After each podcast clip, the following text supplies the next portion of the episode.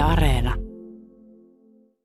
Ville, sinut tunnetaan myöskin ralliradiosta. Ennen kuin paljastetaan kuuntelijoille yhtään enempää, niin minkälainen kokemus se ralliradio oikein oli viime rallin osalta?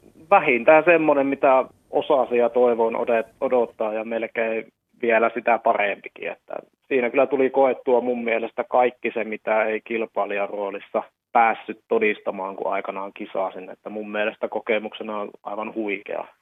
Se on, se on semmoinen, mikä on siellä pankissa. Ja kehuja sait myöskin. Voin kertoa tässä sinulle, että niitä on tulvinut ralliradion aikana ja sen jälkeen. Mutta tänään nuo verotiedot julkaistiin. Siellähän on aika paljon keski-ikäisiä ja vanhempia ja kaikenlaista. Mutta sitten teitä nuoria on aika vähän. Sinä olet Keski-Suomen verotiedoissa parhaiten ansaitsevien listalla sijalla 10. Pääomatulot olivat 2 miljoonaa 200 000 ja rapiaa päälle. Ville Pynnönen, mikä sinun tarinasi on, että sinusta on tullut miljonääri? Tietenkin sitä toivosta tuommoista lukemat tulisi joka vuosi, mutta kyseessä, kyseisen lukeman pohjalla on yksi iso kiinteistökokonaisuuden luovutus, josta on tullut sitten valtaosa tuosta summasta, että tietenkin pohja muuten itsessäänkin on erittäin hyvä, en voi sitä kiistää, mutta siitä nyt pääosin tämä kyseinen lukema muodostuu. No moni nuori ihminen ja meistä keski-ikäisistäkin niin hirveän moni haaveilee lottovoitosta. Kun, kun tulee tuommoisia pääomatuloja yhtenä vuonna, niin mullistaako se jotenkin arkista elämää, esimerkiksi sun kohdalla? Tietenkin jäävistä itsestään kommentoimaan, mutta koen, että ei. Että kyllä ne ihmiset, jotka minut tuntee, niin toivottavasti ovat samaa mieltä minun kanssani, että ei minun asennoituminen tai luonne ole muuttunut mihinkään ta- millään tavalla, että ihan nöyrästi arkisin töissä ja erilaisilla rakennustyömailla tuossa nyt ollut ja semmoista hommaa, että mun mielestä on vaan se päätavoite, että pysyy nöyränä ja lähestyy asioita samalla lailla kuin aikaisemminakin vuosina. Että mun mielestä ihan silleen se toimii. Miten toi mahdollistaa sun tota, ralliuran jatkoa? Jos terveys antaa periksi, niin tota, jatkaa ralliajamista, kun on rahaa säästössä?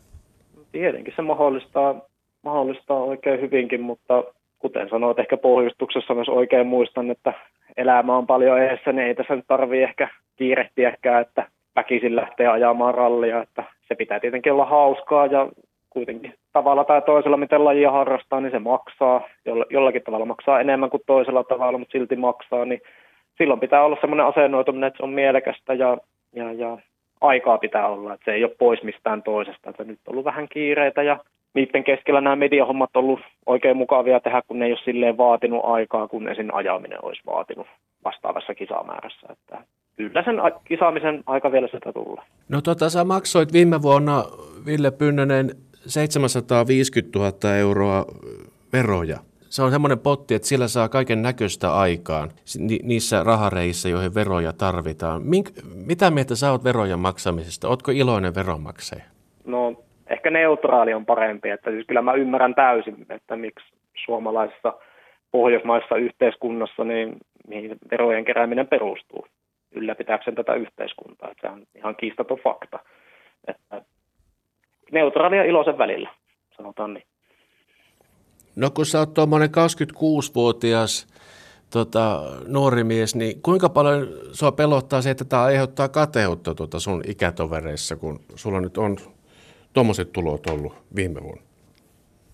No tietenkin sitä toivoo, että se ei aiheuta, mutta kai se on jonkinlainen kiist- kiistaton asia, että jonkun mieltä se ehkä pahastuttaa. Toivottavasti toivon, että ei. Että kuten sanoin, olen kyllä kaikkeni tehnyt sen eteen, että on pitänyt asennoitumisen asioihin samalla tavalla, että olen viist, olisi ollut vaikka 15-vuotias minä versus tämänhetkinen minä, niin kyllä mä pyrin ajattelemaan asioista ihan tismalleen samalla lailla kuin aikaisemmin ja jos sitten tämmöisestä muuttuvasta tekijästä joku reaktio muuttuu, niin en mä tiedä, onko se loppupelissä sitten minun voitto siinä kohtaa, jos tämmöistä paljastuu. Että se on vähän, vähän sääliasia se tietenkin on, mutta ehkä taas tietyllä tavalla tätä yleistä kateusfiilistä, niin ehkä sitä ylikorostetaan, että ainakin, kuten sanoin, toivon, että semmoista ei ilmene. No viimeinen kysymys ei liity rahaan suuresti mitenkään. Mä kysyn sulta, kun, tota, minkälaisia haaveita sulla on niin kuin, niin kuin tota, lähivuosille? Esimerkiksi intohimo on näkynyt jo rallissa ja intohimo ja rohkeutta tarvittiin siinä, että lähit ralliradioon kommentaattoriksi, mutta mitä muita intohimoja sulla on siellä haaverekisterissä? en mä osaa ehkä yksittäistä sanoa, mutta mun mielestä tuo ralliradion rinnastaminen oli ihan osuva siinä mielessä, että vähän niin kuin haastaa itsensä, että jos lähtee miettimään meikäläistä muutaman vuoden takaa, niin en olisi kyllä millään tavalla kuvitellut tämmöisena introverttiluonteella, että lähtisin Yleisradion tuotantoon tekemään ralliradiota tuommoiselle kuulijamäärälle, että ehkä isossa kuvassa se itsensä haastaminen ja eteenpäin meneminen ja tietyltä osin se näkyy varmaan raha, rahasta, mutta esimerkiksi tämä ralliradion kokemus, niin siinä oli kaikkea muuta rikkautta kuin rahaa ja mä olen oikein, oikein, oikein kiitollinen siitä, että se oli, se oli positiivinen haasta minulta ja koen onnistuneeni sinne oikein hyvin. Kyllä, selvisit siitä voittajan. Kiitoksia Ville Pynnönen tästä haastattelusta. Mukavaa räntäpäivän jatkoa. Kiitos.